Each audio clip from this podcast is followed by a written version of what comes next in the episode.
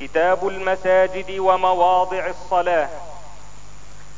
حديث أبي ذر رضي الله عنه قال قلت يا رسول الله أي مسجد وضع في الأرض أول؟ قال المسجد الحرام. قال قلت ثم أي؟ قال المسجد الأقصى. قلت كم كان بينهما؟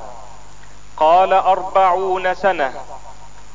ثم أينما أدركتك الصلاة بعد فصل فإن الفضل فيه. وعن جابر بن عبد الله رضي الله عنه قال قال رسول الله صلى الله عليه وسلم أعطيت خمسا لم يعطهن أحد من الأنبياء قبلي. نصرت بالرعب مسيرة شهر وجعلت لي الأرض مسجدا وطهورا. فأيما رجل من أمتي أدركته الصلاة فليصلي وأحلت لي الغنائم. وكان النبي يبعث إلى قومه خاصة وبعثت إلى الناس كافة وأعطيت الشفاعة. وعن أبي هريرة رضي الله عنه أن رسول الله صلى الله عليه وسلم قال بعثت بجوامع الكلم ونصرت بالرعب فبينا أنا نائم أتيت بمفاتيح خزائن الأرض فوضعت في يدي. قال أبو هريرة وقد ذهب رسول الله صلى الله عليه وسلم وأنتم تنتثلونها. باب ابتناء مسجد النبي صلى الله عليه وسلم. حديث أنس رضي الله عنه قال قدم النبي صلى الله عليه وسلم المدينة فنزل أعلى المدينة في حي يقال له بنو عمرو بن عوف. فأقام النبي صلى الله عليه وسلم فيهم أربع عشرة ليلة ثم أرسل إلى بني النجار فجاءوا متقلدي السيوف فكأني أنظر إلى النبي صلى الله عليه وسلم على راحلته وأبو بكر ردفه وملأ بني النجار حوله حتى ألقى بفناء أبي أيوب وكان يحب أن يصلي حيث أدركته الصلاة ويصلي في مرابض الغنم وأنه أمر ببناء المسجد فأرسل إلى ملأ من بني النجار فقال يا بني النجار ثامنوني بحائطكم هذا.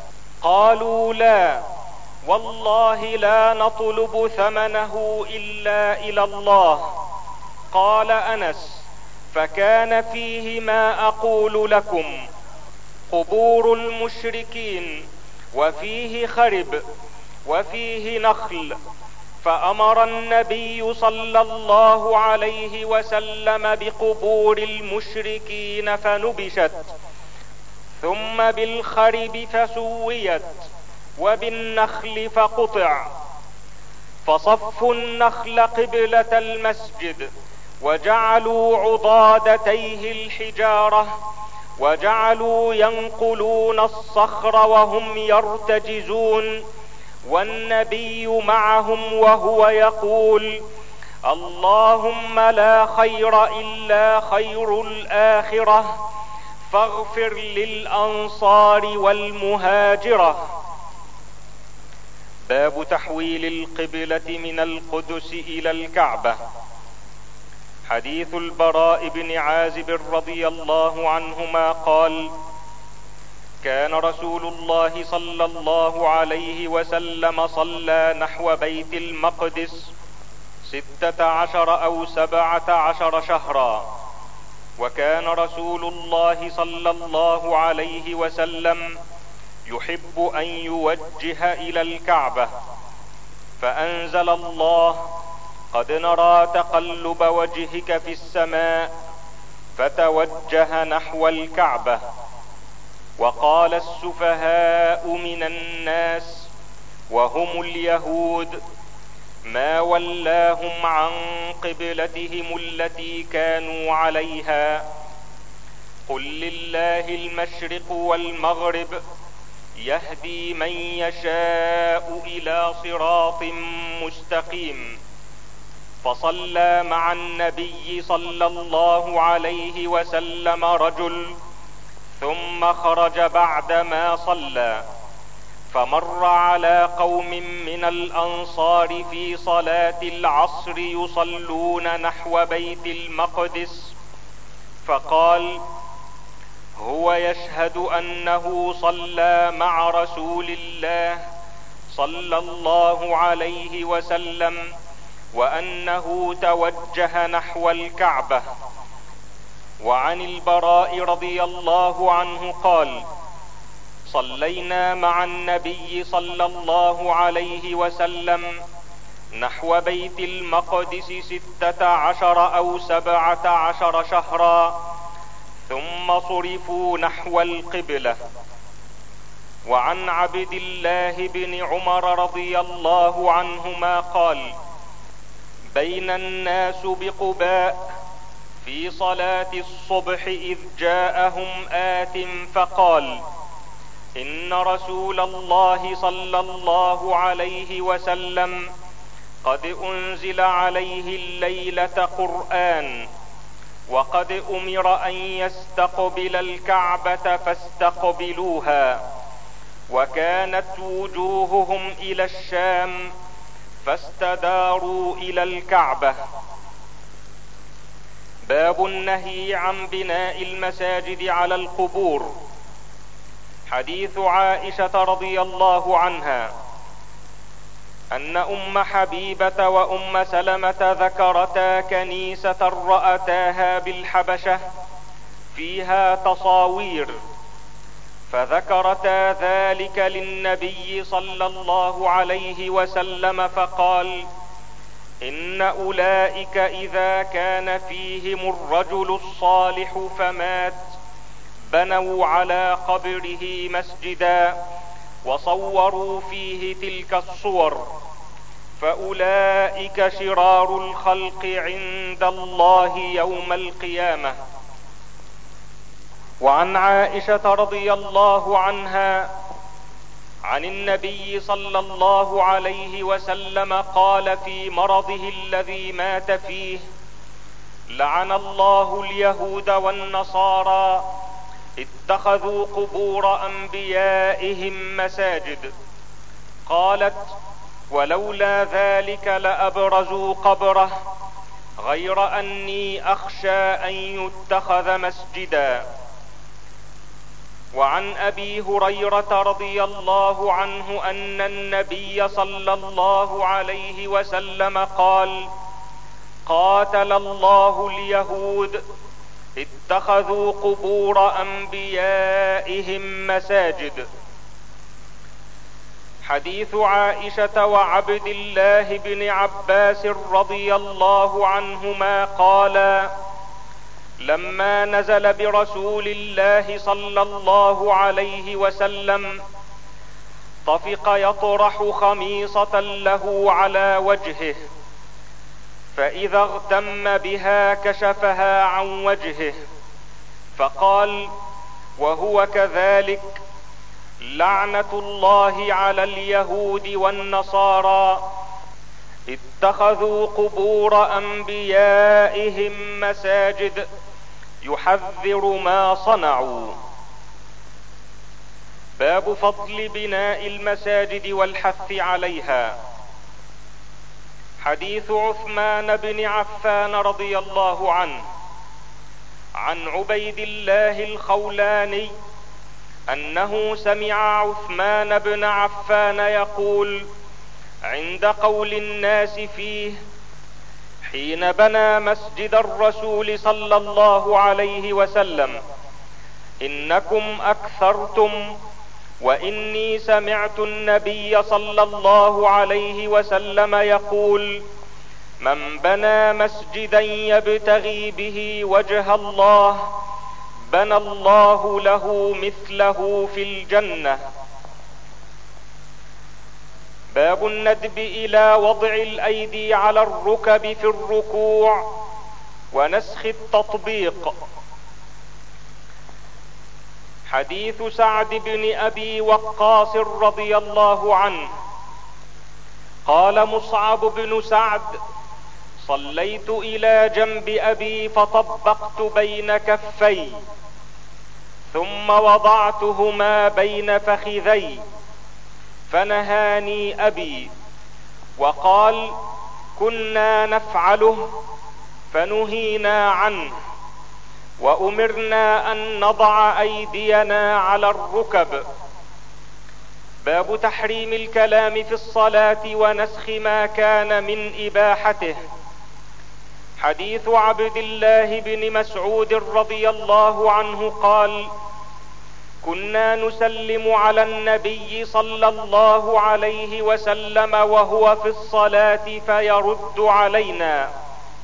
فلما رجعنا من عند النجاشي سلمنا عليه فلم يرد علينا وقال إن في الصلاة شغلا.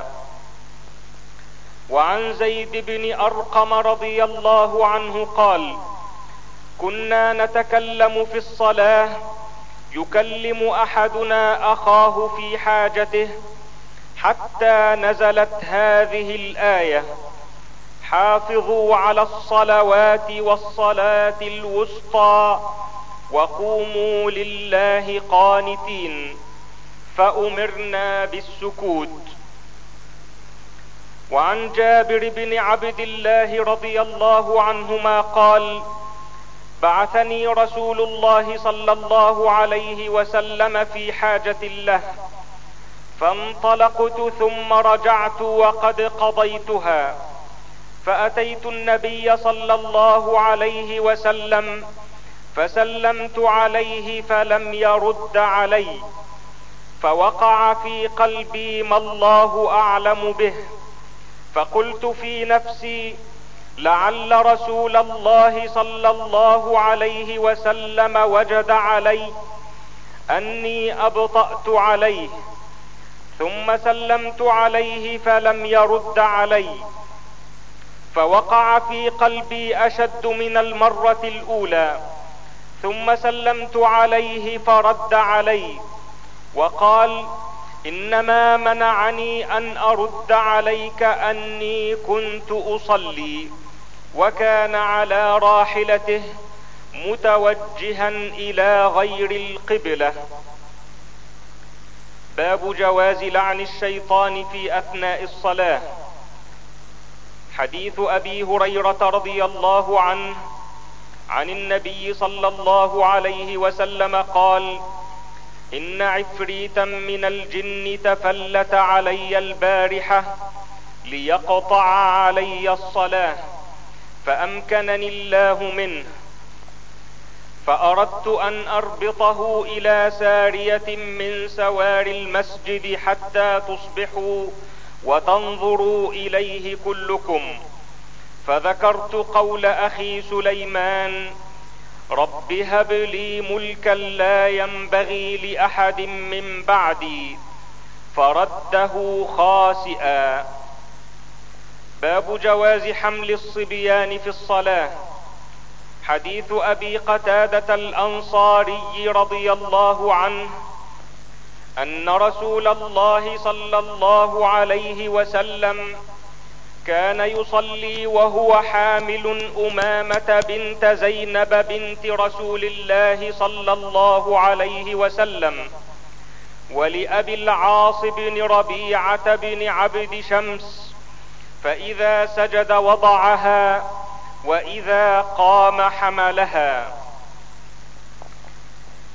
باب جواز الخطوة والخطوتين في الصلاة.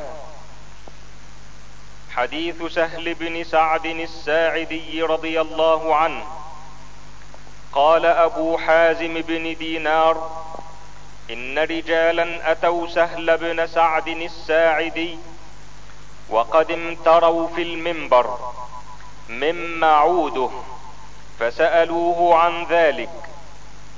فقال والله إني لأعرف مما هو. ولقد رأيته أول يوم وضع وأول يوم جلس عليه رسول الله صلى الله عليه وسلم. أرسل رسول الله صلى الله عليه وسلم إلى فلانة امرأة قد سماها سهل مري غلامك النجار أن يعمل لي أعوادا أجلس عليهن إذا كلمت الناس فأمرته فعملها من طرفاء الغابة ثم جاء بها فأرسلت إلى رسول الله صلى الله عليه وسلم فأمر بها فوضعت ها هنا ثم رأيت رسول الله صلى الله عليه وسلم صلى عليها وكبر وهو عليها ثم ركع وهو عليها ثم نزل القهقري فسجد في أصل المنبر ثم عاد فلما فرغ أقبل على الناس فقال أيها الناس إنما صنعت هذا لتأتموا ولتعلموا صلاتي. باب كراهة الاختصار في الصلاة. حديث أبي هريرة رضي الله عنه قال نهي أن يصلي الرجل مختصرا. باب كراهة مس الحصى وتسوية التراب في الصلاة. حديث معيقيب رضي الله عنه أن النبي صلى الله عليه وسلم قال في الرجل يسوي التراب حيث يسجد قال إن كنت فاعلا فواحدة باب النهي عن البصاق في المسجد في الصلاة وغيرها.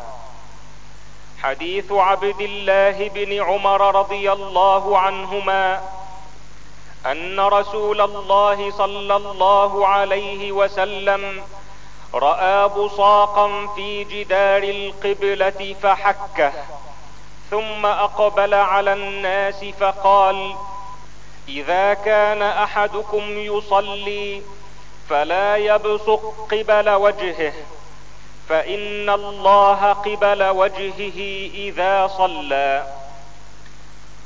وعن أبي سعيد رضي الله عنه أن النبي صلى الله عليه وسلم أبصر نخامة في قبلة المسجد فحكها بحصاه ثم نهى أن يبزق الرجل بين يديه أو عن يمينه. ولكن عن يساره أو تحت قدمه اليسرى. حديث أبي هريرة وأبي سعيد رضي الله عنهما أن رسول الله صلى الله عليه وسلم رأى نخامة في جدار المسجد فتناول حصاة فحكها فقال إذا تنخم أحدكم فلا يتنخمن قبل وجهه ولا عن يمينه وليبصق عن يساره أو تحت قدمه اليسرى. وعن عائشة أم المؤمنين رضي الله عنها أن رسول الله صلى الله عليه وسلم رأى في جدار القبلة مخاطا أو بصاقا أو نخامة فحكه وعن أنس بن مالك رضي الله عنه قال قال النبي صلى الله عليه وسلم إن المؤمن إذا كان في الصلاة فإنما يناجي ربه فلا يبزقن بين يديه ولا عن يمينه ولكن عن يساره أو تحت قدمه.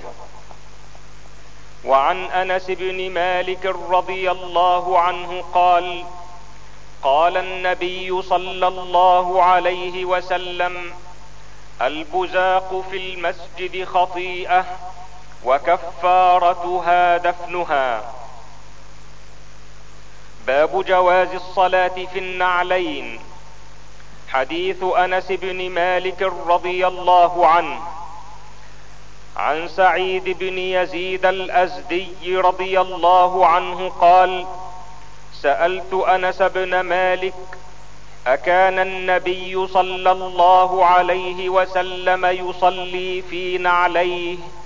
قال نعم. باب كراهة الصلاة في ثوب له أعلام. حديث عائشة رضي الله عنها أن النبي صلى الله عليه وسلم صلى في خميصة لها أعلام فقال شغلتني أعلام هذه اذهبوا بها إلى أبي جهم وأتوني بانبجانيه باب كراهة الصلاة بحضرة الطعام. حديث أنس بن مالك رضي الله عنه عن النبي صلى الله عليه وسلم قال إذا وضع العشاء وأقيمت الصلاة فابدأوا بالعشاء وعن أنس بن مالك رضي الله عنه أن رسول الله صلى الله عليه وسلم قال إذا قدم العشاء فابدأوا به قبل أن تصلوا صلاة المغرب ولا تعجلوا عن عشائكم وعن عائشة رضي الله عنها عن النبي صلى الله عليه وسلم أنه قال إذا وضع العشاء وأقيمت الصلاة فابدأوا بالعشاء. وعن ابن عمر رضي الله عنهما قال قال رسول الله صلى الله عليه وسلم إذا وضع عشاء أحدكم وأقيمت الصلاة فابدأوا بالعشاء ولا يعجل حتى يفرغ منه. باب نهي من أكل ثوما أو بصلا أو كراثا أو نحوها. حديث ابن عمر رضي الله عنهما أن النبي صلى الله عليه وسلم قال في غزوة خيبر من أكل من هذه الشجرة يعني الثوم فلا يقربن مسجدنا. حديث أنس رضي الله عنه عن عبد العزيز قال سأل رجل انسا ما سمعت نبي الله صلى الله عليه وسلم في الثوم؟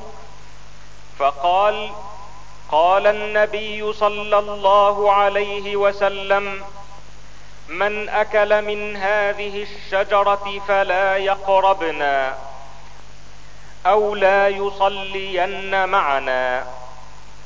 وعن جابر بن عبد الله رضي الله عنه زعم أن النبي صلى الله عليه وسلم قال من أكل ثوما أو بصلا فليعتزلنا. أو قال فليعتزل مسجدنا وليقعد في بيته.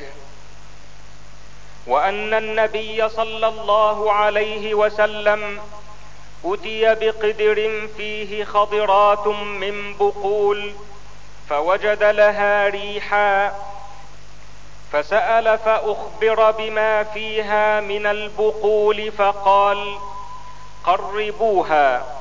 إلى بعض أصحابه كان معه فلما رآه كره أكلها قال كل فإني أناجي من لا تناجي. باب السهو في الصلاة والسجود له. حديث أبي هريرة رضي الله عنه قال قال رسول الله صلى الله عليه وسلم إذا نودي بالصلاة أدبر الشيطان وله ضراط حتى لا يسمع الأذان. فإذا قضي الأذان أقبل فإذا ثوب بها أدبر فإذا قضي التثويب أقبل حتى يخطر بين المرء ونفسه يقول اذكر كذا وكذا. ما لم يكن يذكر حتى يظل الرجل إن يدري كم صلى. فإذا لم يدر أحدكم كم صلى ثلاثا أو اربعا فليسجد سجدتين وهو جالس. وعن عبد الله بن بحينة رضي الله عنه قال صلى لنا رسول الله صلى الله عليه وسلم ركعتين من بعض الصلوات ثم قام فلم يجلس. فقام الناس معه. فلما قضى صلاته ونظرنا تسليمه كبر قبل التسليم فسجد سجدتين وهو جالس ثم سلم. وعن عبد الله بن مسعود رضي الله عنه قال صلى النبي صلى الله عليه وسلم. قال إبراهيم أحد الرواة لا أدري زاد أو نقص. فلما سلم قيل له يا رسول الله أحدث في الصلاة شيء؟ قال وما ذاك؟ قالوا صليت كذا وكذا. فثنى رجليه واستقبل القبلة وسجد سجدتين ثم سلم. فلما أقبل علينا بوجهه قال إنه لو حدث في الصلاة شيء لنبأتكم به ولكن إنما أنا بشر مثلكم انسى كما تنسون. فإذا نسيت فذكروني. وإذا شك أحدكم في صلاته فليتحرى الصواب فليتم عليه ثم ليسلم ثم يسجد سجدتين. وعن أبي هريرة رضي الله عنه قال صلى بنا النبي صلى الله عليه وسلم الظهر ركعتين ثم سلم. ثم قام إلى خشبة في مقدم المسجد ووضع يده عليها. وفي القوم يومئذ أبو بكر وعمر. فهابا أن يكلماه. وخرج سرعان الناس فقالوا قصرت الصلاة. وفي القوم رجل كان النبي صلى الله عليه وسلم يدعوه ذا اليدين. فقال يا نبي الله أنسيت أم قصرت؟ فقال لم أنس ولم تقصر. قالوا بل نسيت يا رسول الله. قال صدق ذو اليدين. فقام فصلى ركعتين ثم سلم ثم كبر فسجد مثل سجوده أو أطول ثم رفع رأسه وكبر ثم وضع مثل سجوده أو أطول ثم رفع رأسه وكبر. باب سجود التلاوة. حديث ابن عمر رضي الله عنهما قال كان النبي صلى الله عليه وسلم يقرأ علينا السورة فيها السجدة فيسجد ونسجد حتى ما يجد أحدنا موضع جبهته. وعن عبد الله بن مسعود رضي الله عنه قال قرأ النبي صلى الله عليه وسلم النجم بمكة فسجد فيها وسجد من معه. غير شيخ أخذ كفا من حصى أو تراب فرفعه إلى جبهته وقال يكفيني هذا. فرأيته بعد ذلك قتل كافرا. حديث زيد بن ثابت رضي الله عنه. عن عطاء بن يسار أنه سأل زيد بن ثابت رضي الله عنه فزعم أنه قرأ على النبي صلى الله عليه وسلم والنجم فلم يسجد فيها. حديث أبي هريرة رضي الله عنه. عن أبي رافع قال صليت مع أبي هريرة العتمة فقرأ إذا السماء انشقت فسجد فقلت ما هذه؟ قال سجدت بها خلف أبي القاسم صلى الله عليه وسلم فلا أزال أسجد بها حتى ألقاه. باب الذكر بعد الصلاة.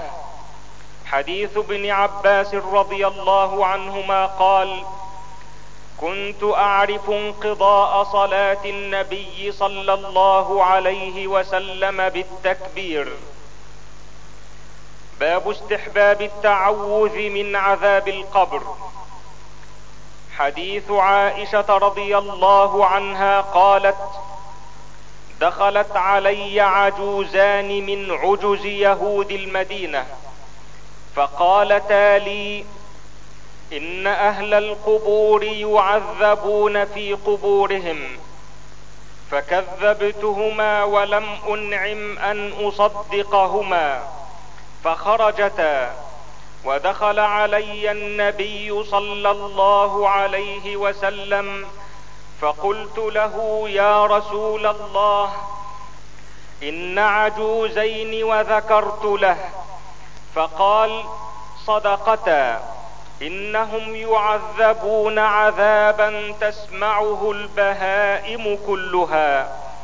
فما رأيته بعد في صلاة إلا تعوذ من عذاب القبر. باب ما يستعاذ منه في الصلاة.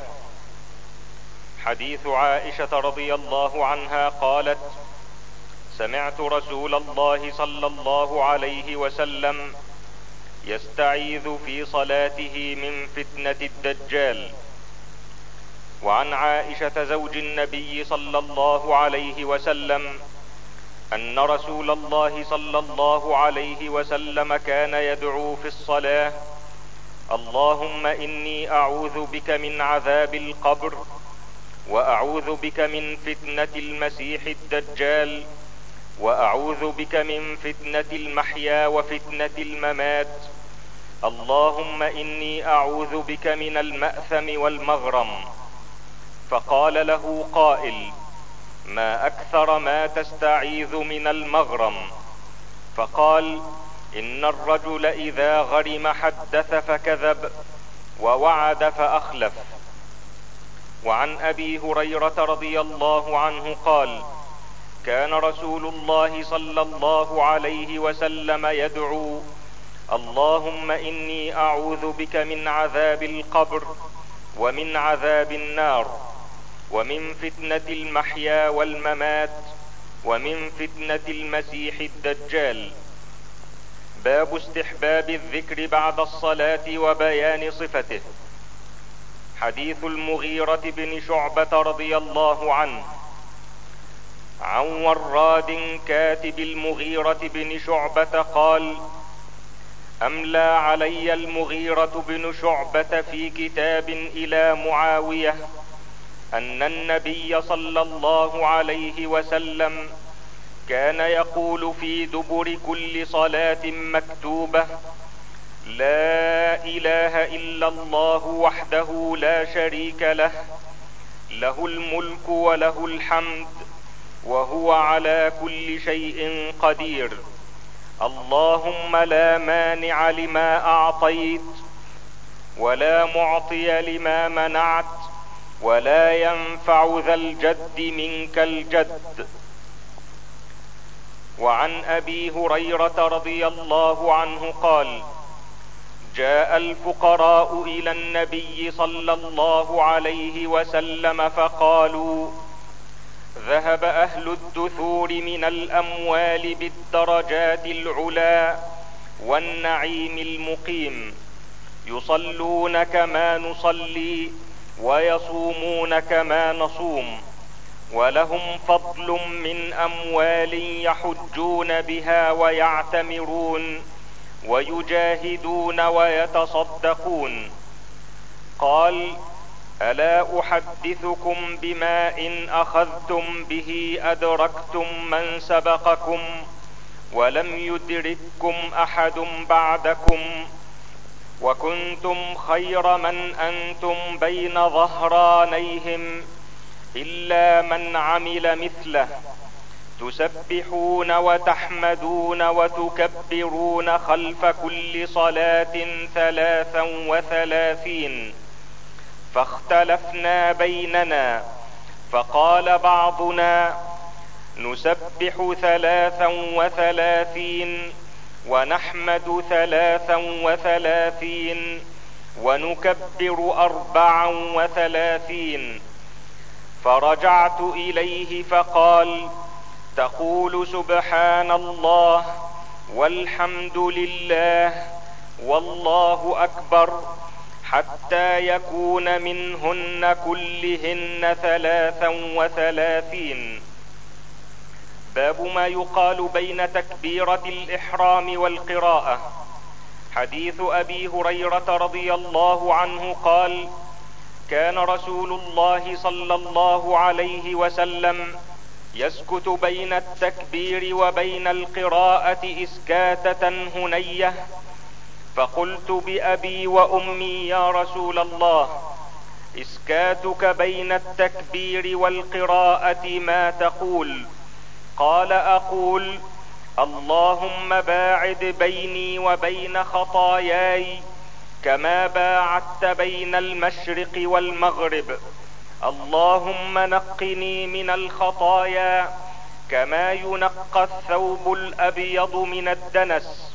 اللهم اغسل خطاياي بالماء والثلج والبرد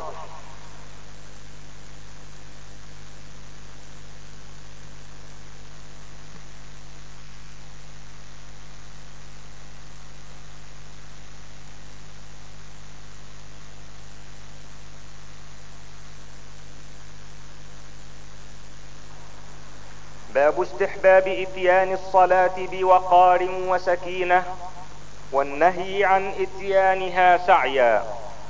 حديث أبي هريرة رضي الله عنه قال سمعت رسول الله صلى الله عليه وسلم يقول إذا أقيمت الصلاة فلا تأتوها تسعون وأتوها تمشون.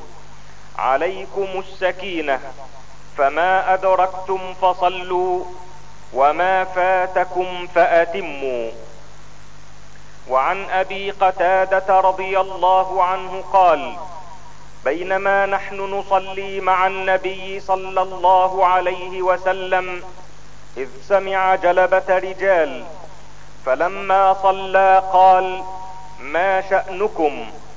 قالوا استعجلنا إلى الصلاة. قال فلا تفعلوا. إذا أتيتم الصلاة فعليكم بالسكينة فما أدركتم فصلوا وما فاتكم فأتموا. باب متى يقوم الناس للصلاة. حديث أبي هريرة رضي الله عنه قال أقيمت الصلاة وعدلت الصفوف قياما. فخرج إلينا رسول الله صلى الله عليه وسلم. فلما قام في مصلاه ذكر أنه جنب. فقال لنا مكانكم. ثم رجع فاغتسل. ثم خرج إلينا ورأسه يقطر. فكبر فصلينا معه. باب من أدرك ركعة من الصلاة فقد أدرك تلك الصلاة. حديث أبي هريرة رضي الله عنه أن رسول الله صلى الله عليه وسلم قال من أدرك ركعة من الصلاة فقد أدرك الصلاة. باب أوقات الصلوات الخمس. حديث أبي مسعود رضي الله عنه قال سمعت رسول الله صلى الله عليه وسلم يقول نزل جبريل فأمني فصليت معه ثم صليت معه ثم صليت معه ثم صليت معه ثم صليت معه. يحسب بأصابعه خمس صلوات. حديث أبي مسعود الأنصاري رضي الله عنه عن ابن شهاب أن عمر بن عبد العزيز أخر الصلاة يوما فدخل عليه عروة بن الزبير فأخبره أن المغيرة بن شعبة أخر الصلاة يوما وهو بالعراق فدخل عليه أبو مسعود الأنصاري فقال ما هذا يا مغيرة؟ أليس قد علمت أن جبريل صلى الله عليه وسلم نزل فصلى فصلى رسول الله صلى الله عليه وسلم ثم صلى فصلى رسول الله صلى الله عليه وسلم ثم صلى فصلى رسول الله صلى الله عليه وسلم ثم صلى فصلى رسول الله صلى الله عليه وسلم. ثم صلى فصلى رسول الله صلى الله عليه وسلم. ثم قال بهذا أمرت. فقال عمر لعروة اعلم ما تحدث به. أو ان جبريل هو أقام لرسول الله صلى الله عليه وسلم وقت الصلاة؟ قال عروة كذلك كان بشير بن أبي مسعود يحدث عن أبيه.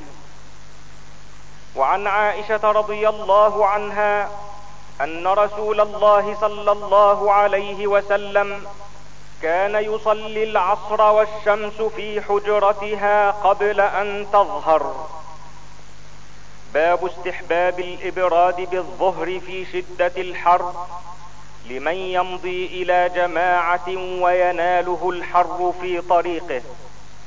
حديث أبي هريرة رضي الله عنه عن النبي صلى الله عليه وسلم قال إذا اشتد الحر فأبردوا بالصلاة فإن شدة الحر من فيح جهنم. وعن أبي ذر رضي الله عنه قال أذن مؤذن النبي صلى الله عليه وسلم الظهر فقال أبرد أبرد. أو قال انتظر انتظر.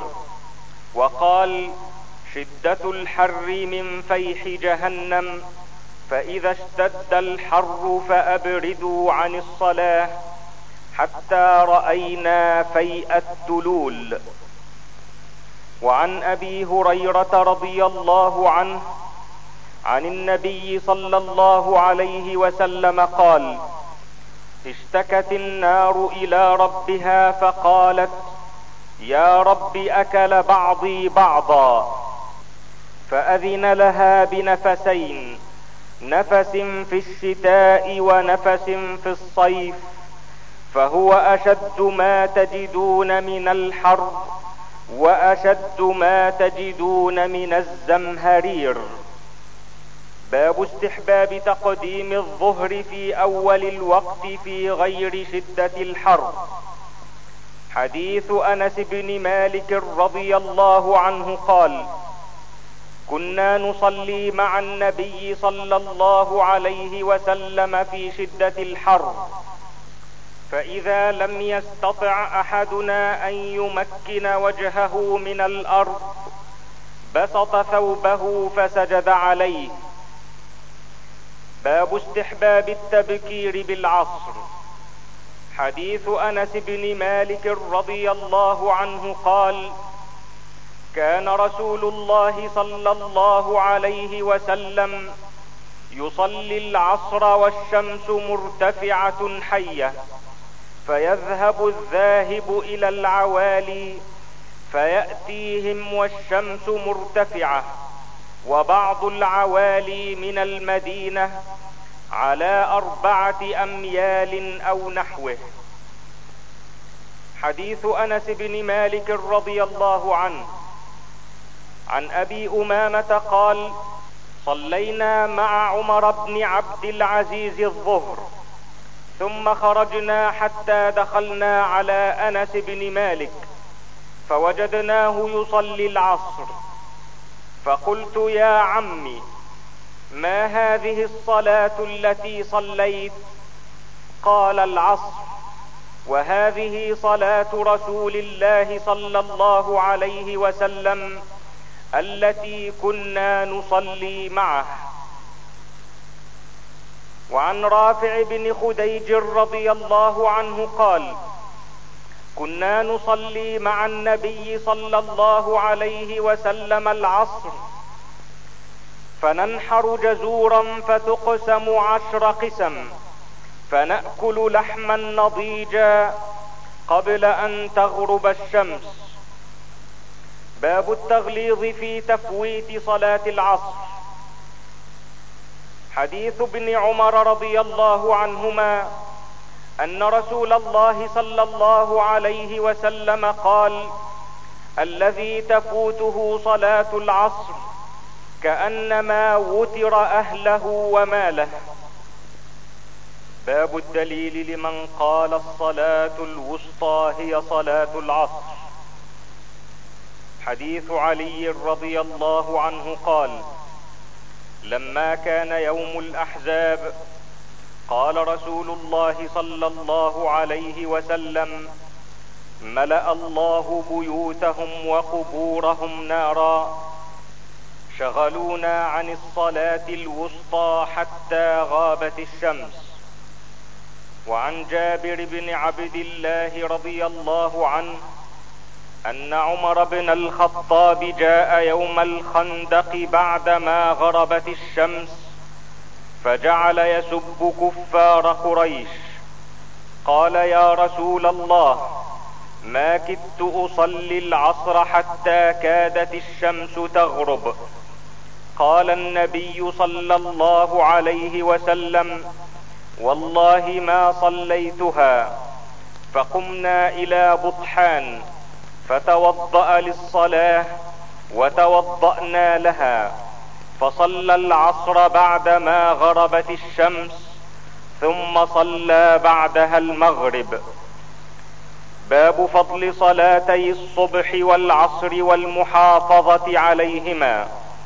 حديث أبي هريرة رضي الله عنه أن رسول الله صلى الله عليه وسلم قال يتعاقبون فيكم ملائكة بالليل وملائكة بالنهار ويجتمعون في صلاة الفجر وصلاة العصر ثم يعرج الذين باتوا فيكم فيسألهم ربهم وهو أعلم بهم كيف تركتم عبادي فيقولون تركناهم وهم يصلون وأتيناهم وهم يصلون.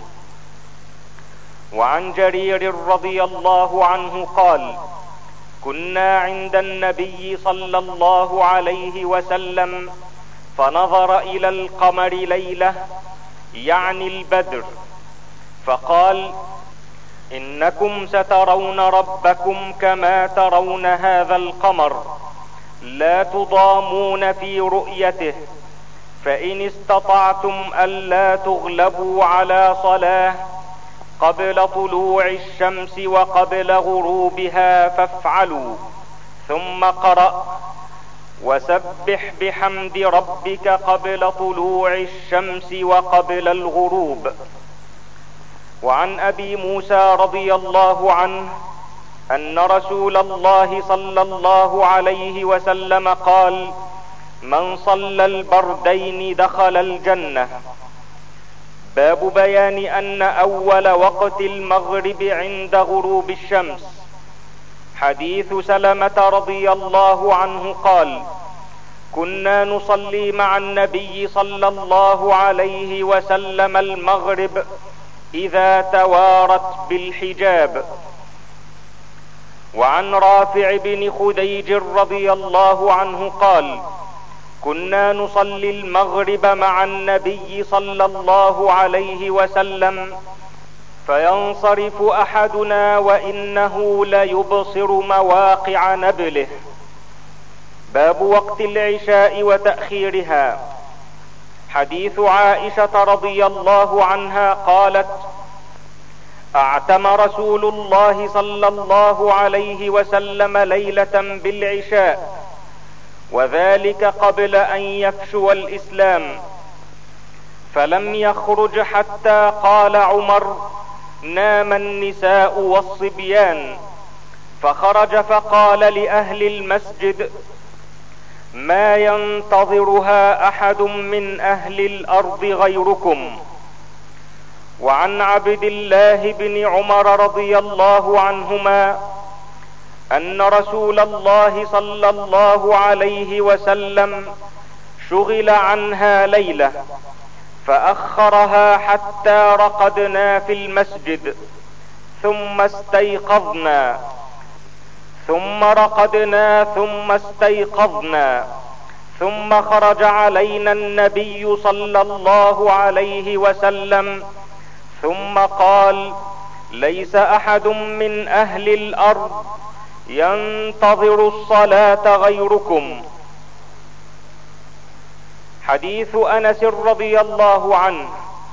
قال حميد سئل أنس هل اتخذ النبي صلى الله عليه وسلم خاتما؟ قال أخر ليلة صلاة العشاء إلى شطر الليل ثم أقبل علينا بوجهه فكأني أنظر إلى وبيض خاتمه. قال إن الناس قد صلوا وناموا وإنكم لم تزالوا في صلاة ما انتظرتموها. وعن أبي موسى رضي الله عنه قال كنت أنا واصحابي الذين قدموا معي في السفينة نزولا في بقيع بطحان والنبي صلى الله عليه وسلم بالمدينة فكان يتناوب النبي صلى الله عليه وسلم عند صلاة العشاء كل ليلة نفر منهم. فوافقنا النبي عليه السلام أنا وأصحابي وله بعض الشغل في بعض أمره فأعتم بالصلاة حتى بهار الليل ثم خرج النبي صلى الله عليه وسلم فصلى بهم. فلما قضى صلاته قال لمن حضره على رسلكم أبشروا إن من نعمة الله عليكم أنه ليس أحد من الناس يصلي هذه الساعة غيركم أو قال ما صلى هذه الساعة أحد غيركم؟ قال أبو موسى فرجعنا ففرحنا بما سمعنا من رسول الله صلى الله عليه وسلم. وعن ابن عباس رضي الله عنهما قال أعتم رسول الله صلى الله عليه وسلم ليلة بالعشاء حتى رقد الناس واستيقظوا ورقدوا واستيقظوا. فقام عمر بن الخطاب فقال الصلاة فخرج نبي الله صلى الله عليه وسلم كأني أنظر إليه الآن يقطر رأسه ماء واضعا يده على رأسه فقال لولا أن أشق على أمتي لأمرتهم أن يصلوها هكذا. قال ابن جريج الراوي عن عطاء الراوي عن ابن عباس فاستثبت عطاء كيف وضع النبي صلى الله عليه وسلم على رأسه يده كما أنبأه ابن عباس فبدد لي عطاء بين أصابعه شيئا من تبديد ثم وضع أطراف أصابعه على قرن الرأس ثم ضمها. يمرها كذلك على الرأس حتى مست إبهامه طرف الأذن مما يلي الوجه على الصدغ وناحية اللحية. لا يقصر ولا يبطش إلا كذلك. وقال لولا أن أشق على أمتي لأمرتهم أن يصلوها هكذا. باب استحباب التبكير بالصبح في أول وقتها وهو التغليس. وبيان قدر القراءة فيها. حديث عائشة رضي الله عنها قالت كن نساء المؤمنات يشهدن مع رسول الله صلى الله عليه وسلم صلاة الفجر متلفعات بمروطهن ثم ينقلبن إلى بيوتهن حتى يقضين الصلاة لا يعرفهن أحد من الغلس.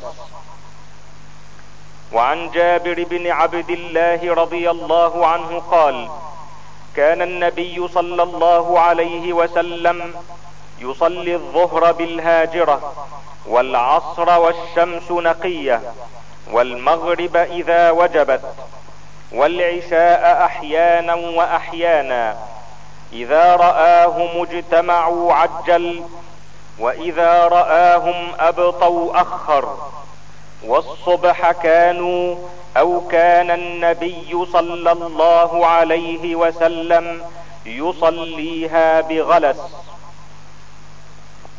وعن أبي برزة الأسلمي رضي الله عنه وقد سئل عن وقت الصلوات قال كان النبي صلى الله عليه وسلم يصلي الظهر حين تزول الشمس والعصر ويرجع الرجل إلى أقصى المدينة والشمس حية. قال الراوي عن أبي برزة ونسيت ما قال في المغرب ولا يبالي بتأخير العشاء إلى ثلث الليل ولا يحب النوم قبلها ولا الحديث بعدها. ويصلي الصبح فينصرف الرجل فيعرف جليسه. وكان يقرأ في الركعتين أو إحداهما ما بين الستين إلى المئة. باب فضل صلاة الجماعة وبيان التشديد في التخلف عنها. حديث أبي هريرة رضي الله عنه قال سمعت رسول الله صلى الله عليه وسلم يقول تفضل صلاة الجميع صلاة أحدكم وحده بخمس وعشرين جزءا وتجتمع ملائكة الليل وملائكة النهار في صلاة الفجر. ثم يقول أبو هريرة فاقرأوا إن شئتم إن قرآن الفجر كان مشهودا. وعن عبد الله بن عمر رضي الله عنهما أن رسول الله صلى الله عليه وسلم قال صلاة الجماعة تفضل صلاة الفذ بسبع وعشرين درجة. وعن أبي هريرة رضي الله عنه أن رسول الله صلى الله عليه وسلم قال والذي نفسي بيده لقد هممت أن آمر بحطب فيحطب ثم آمر بالصلاة فيؤذن لها ثم آمر رجلا فيؤم الناس ثم أخالف إلى رجال فأحرق عليهم بيوتهم والذي نفسي بيده لو يعلم أحدهم أنه يجد عرقا سمينا أو مرماتين حسنتين لشهد العشاء. وعن أبي هريرة رضي الله عنه قال قال النبي صلى الله عليه وسلم ليس صلاة أثقل على المنافقين من الفجر والعشاء. ولو يعلمون ما فيهما لأتوهما ولو حبوا. لقد هممت أن آمر المؤذن فيقيم ثم آمر رجلا يؤم الناس ثم آخذ شعلا من نار فأحرق على من لا يخرج إلى الصلاة بعد. باب الرخصة في التخلف عن الجماعة بعذر. حديث عتبان بن مالك رضي الله عنه وهو من أصحاب رسول الله صلى الله عليه وسلم ممن شهد بدرا من الأنصار أنه أتى رسول الله صلى الله عليه وسلم فقال يا رسول الله قد أنكرت بصري وأنا أصلي لقومي فإذا كانت الأمطار سال الوادي الذي بيني وبينهم لم أستطع أن آتي مسجدهم فأصلي بهم. ووددت يا رسول الله أنك تأتيني فتصلي في بيتي فأتخذه مصلى. قال فقال له رسول الله صلى الله عليه وسلم سأفعل إن شاء الله. قال عتبان فغدا رسول الله صلى الله عليه وسلم وأبو بكر حين ارتفع النهار فاستأذن رسول الله صلى الله عليه وسلم فأذنت له فلم يجلس حتى دخل البيت. ثم قال أين تحب أن أصلي من بيتك؟ قال فأشرت له إلى ناحية من البيت فقام رسول الله صلى الله عليه وسلم فكبر فقمنا فصفنا فصلى ركعتين ثم سلم. قال وحبسناه على خزيرة صنعناها له.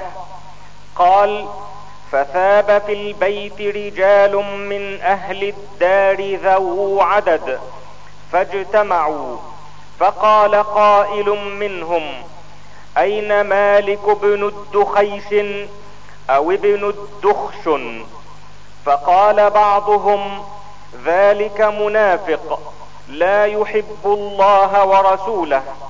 فقال رسول الله صلى الله عليه وسلم لا تقل ذلك.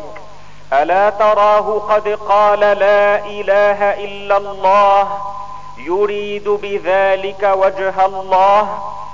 قال الله ورسوله أعلم. قال فإنا نرى وجهه ونصيحته إلى المنافقين. فقال رسول الله صلى الله عليه وسلم فإن الله قد حرم على النار من قال لا إله إلا الله يبتغي بذلك وجه الله. حديث محمود بن الربيع رضي الله عنه زعم أنه عقل رسول الله صلى الله عليه وسلم وعقل مجة مجها من دلو كان في دارهم ثم حدث عن عتبان حديثه السابق. باب جواز الجماعة في النافلة والصلاة على حصير وخمرة وثوب وغيرها من الطاهرات. حديث ميمونة رضي الله عنها قالت كان رسول الله صلى الله عليه وسلم يصلي وأنا حذاءه وأنا حائض. وربما أصابني ثوبه إذا سجد. قالت وكان يصلي على الخمرة. باب فضل صلاة الجماعة وانتظار الصلاة. حديث أبي هريرة رضي الله عنه عن النبي صلى الله عليه وسلم قال صلاة الجميع تزيد على صلاته في بيته وصلاته في سوقه خمسا وعشرين درجة. فإن أحدكم إذا توضأ فأحسن وأتى المسجد لا يريد إلا الصلاة لم يخط خطوة إلا رفعه الله بها درجة وحط عنه خطيئة حتى يدخل المسجد. وإذا دخل المسجد كان في صلاة ما كانت تحبسه. وتصلي عليه الملائكة ما دام في مجلسه الذي يصلي فيه. اللهم اغفر له اللهم ارحمه ما لم يحدث فيه. باب فضل كثرة الخطى إلى المساجد. حديث أبي موسى رضي الله عنه قال قال النبي صلى الله عليه وسلم أعظم الناس أجرا في الصلاة أبعدهم فأبعدهم ممشى. والذي ينتظر الصلاة حتى يصليها مع الإمام أعظم أجرا من الذي يصلي ثم ينام. باب المشي إلى الصلاة تمحى به الخطايا وترفع به الدرجات. حديث أبي هريرة رضي الله عنه أنه سمع رسول الله صلى الله عليه وسلم يقول أرأيتم لو أن نهرا بباب أحدكم يغتسل فيه كل يوم خمسا؟ ما تقول ذلك يبقي من درنه؟ قالوا لا يبقي من درنه شيئا. قال فذلك مثل الصلوات الخمس يمحو الله به الخطايا. وعن أبي هريرة رضي الله عنه عن النبي صلى الله عليه وسلم قال من غدا إلى المسجد أو راح أعد الله له نزله من الجنة كلما غدا أو راح. باب من أحق بالإمامة. حديث مالك بن الحويرث رضي الله عنه قال أتيت النبي صلى الله عليه وسلم في نفر من قومي فأقمنا عنده عشرين ليلة وكان رحيما رفيقا. فلما رأى شوقنا إلى أهالينا قال ارجعوا فكونوا فيهم وعلموهم وصلوا. فإذا حضرت الصلاة فليؤذن لكم أحدكم وليؤمكم أكبركم. باب استحباب القنوت في جميع الصلاة إذا نزلت بالمسلمين نازلة. حديث أبي هريرة رضي الله عنه قال وكان رسول الله صلى الله عليه وسلم حين يرفع رأسه يقول سمع الله لمن حمده ربنا ولك الحمد. يدعو لرجال فيسميهم بأسمائهم فيقول اللهم انج الوليد بن الوليد وسلمة بن هشام وعياش بن أبي ربيعة والمستضعفين من المؤمنين. اللهم اشدد وطأتك على مضر واجعلها عليهم سنين كسني يوسف وأهل المشرق يومئذ من مضر مخالفون له.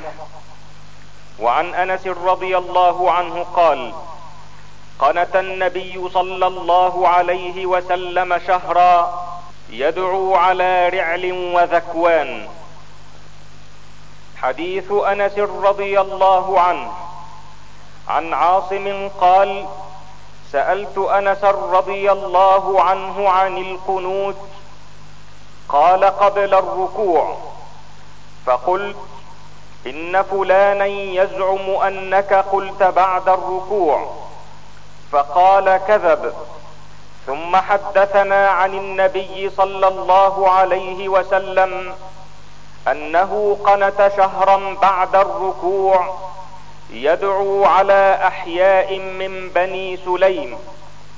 قال بعث أربعين أو سبعين يشك فيه من القراء إلى أناس من المشركين فعرض لهم هؤلاء فقتلوهم. وكان بينهم وبين النبي صلى الله عليه وسلم عهد فما رأيته وجد على أحد ما وجد عليهم.